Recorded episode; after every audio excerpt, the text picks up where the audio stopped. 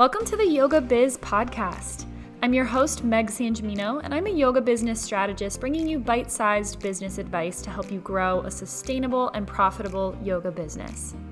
Want to snag my best tips and tricks for growing your yoga biz online? Head over to megsangimino.com slash freebies to download my best free resources to get started. Now sit back and enjoy the show, but don't forget to hit subscribe so you don't miss any new episodes published every Wednesday and Saturday. Hey everyone, welcome back. Today we're going to be talking about selling successfully and authentically. I'm going to be giving you three main tips and tricks for selling anything yoga related, right? Products, courses, programs, private sessions, anything like that. I recently took a poll in my Facebook group, the Yoga Business Strategy Facebook group, and a lot of you said that sales was one of the biggest things you needed help and support on in your yoga business. So today I'm going to be giving you my absolute best material on selling successfully and authentically. Today's episode is brought to you by my dog Lena snoring in the background. She really only decides to nap when I decide I'm going to be recording podcast episodes. So if you hear something that sounds like a lawnmower, it's my dog snoring. This episode is also brought to you by Jean's Apothecare Organic Herbal Tea, which is my go to whenever I record podcast episodes and pretty much my go to anytime.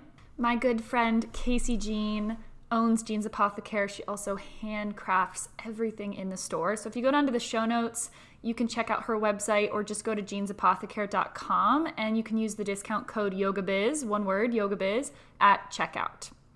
All right, let's get into sales strategy. One of the most common misconceptions is that sales is the same as promotion. So, before we jump into actual strategies you can use to sell, I want to make sure you really understand the difference. There's not some magic word or some magic way to post online that's going to lead to more sales. What you're thinking of when you're thinking about what to post to get more people into your offers is promotion. So, let's revisit the buyer journey that we take our students on before we're ever selling. And then I'll get into actual sales strategies that I teach my clients, that I use in my business that lead to actual sales. So, if you remember back in a couple episodes ago, we work on the buyer journey, which looks a little bit like a funnel. So, if you draw an upside down triangle, right, the larger part at the top, the smaller part at the bottom, you have your buyer journey. And at the top of the funnel is where we do our marketing. This is where we understand our market, we know who our ideal client is, and we serve them with free content and get them in the door. The second tier, that middle part, a little bit smaller, is lead generation, where we engage our community. We offer them things like classes, workshops, challenges to really get them engaged and working on their own transformation. The bottom of the funnel is where we sell. We offer our students deeper transformation into something like a private session, a course, or a program. So, if you think that you're bad at selling or you need a better sales strategy, I want you to first look and make sure that you have systems in place for marketing and lead generation. Because a lot of times, yoga teachers think they're bad at selling because they're not getting any new clients but they don't have those other pieces in place, right? They're not serving their students with free content. They're not growing an email list or a Facebook group and actually connecting one on one with their students. And they're wondering why they're not magically getting more clients and more sales. But sales can only be successful if you have those other foundational pieces in place. So I want to look at a very simple analogy to think about selling. A really simple analogy. I, I use this in the Yoga Biz Accelerator, my coaching program, and it's a very simple, very straightforward analogy. I want you to imagine that you own a restaurant. And if you own a restaurant, right, you want it to be successful, you want the food to be good so that people order a lot of it and enjoy a lot of it, and you are making more money and you're paying your staff and you're paying your rent and you're making a profit. So you might think that having great servers, having great food, is the number one most important thing to focus on when running a restaurant. But you have to imagine that a restaurant also has to have systems in place to get people in the door. It doesn't matter how good your food is, it doesn't even matter how good your servers are if you don't have people sitting at those tables. right? And if you're not retaining those those customers, if they come, they don't like the food and then they leave. So every single piece of this process is important. And it might seem small and it might seem simple, but there's a lot of trust building that has to occur before someone actually decides to take time out of their day to drive to your restaurant, walk in that door, and enjoy a nice dinner. A lot of that has to do with consistency, right? We go to restaurants that maybe we drive by a lot, or we see online a lot, or we hear people talking about a lot. That builds trust that we're not gonna waste a dinner at that restaurant. So it's the same with our yoga business, right? There has to be systems in place to get people in the door, sitting in those chairs, looking at the menu, and then the servers do that piece where they actually sell to them. But if we had just like waiters and waitresses out on the street corner just yelling to people saying like, "Hey, buy our food, eat our food," that wouldn't be a very successful sales strategy, right? So, Let's jump into some of the ways that you can really hone in on your sales strategy, get more clients in the door, and actually buying your services and working with you as a yoga teacher.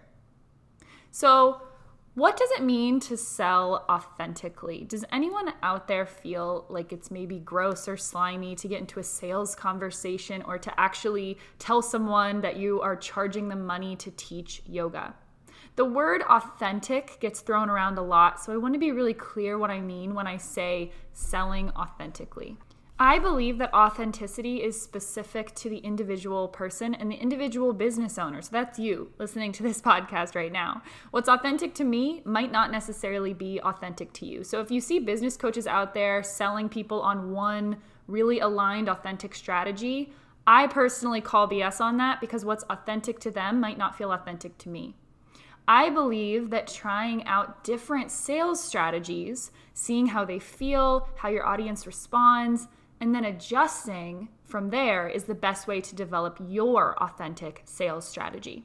So, in the Yoga Biz Accelerator, we teach three main methods of selling, and we encourage our clients to reflect deeply on which ones feel the best for them. Because keep in mind, we're all serving different audiences, different communities, and different sales strategies are gonna land different depending on who you're trying to enroll into your yoga services. So, the first one is sales calls or getting into direct messages. So, this is like one on one contact. I recommend starting out trying this strategy, especially if your community is smaller, right? If you have less than 500 people on your email list, you might want to get into some one on one conversations.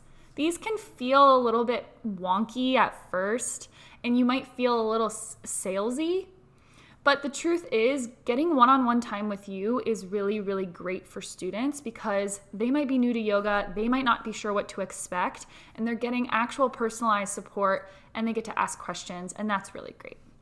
I also, in this strategy, especially the DMing, I recommend using voice memos a lot. So if you're someone who has like a decent Instagram following, maybe a Facebook group, Encouraging people to send you messages and then sending voice memos back and forth can feel like really safe for the student and also a little bit more personal than just sending a message.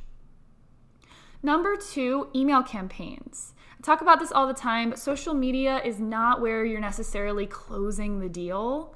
It's where you're doing the networking. It's where you're showing your personality. It's where you're building trust with your audience. But social media is not really a great sales strategy. Getting people onto your email list and nurturing them with an email campaign is going to lead to more sales. Number three, pitching after an event or a workshop.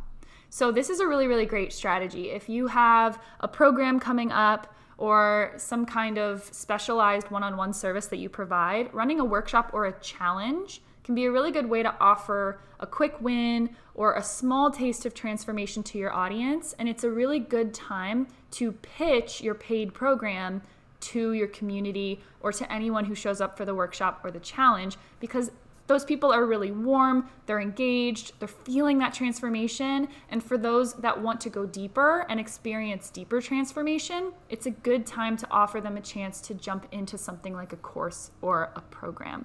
So, those are the three main sales strategies that we teach in the Yoga Biz Accelerator. And I, in my business, flip flop back and forth between a couple of them depending on how I'm feeling.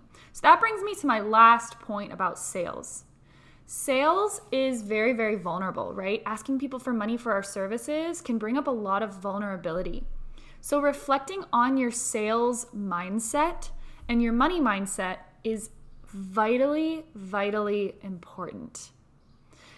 If you feel like it's gross that you're asking people for money, or if you don't feel like you're worth investing in, you're gonna be coming to these sales conversations or these sales strategies with that kind of energy one of the biggest pieces of feedback I've gotten from the clients in my coaching program is that the physical act of investing in the Yoga Biz Accelerator caused them to have an increase in sales because they invested in their themselves.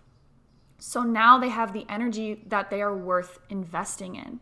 If you're struggling to invest in whatever it is in your business that you just know you need support on, maybe you don't really deep down feel like your business is worth investing in. And if that's the case, how can any of your students feel like they are safe investing in you and your business?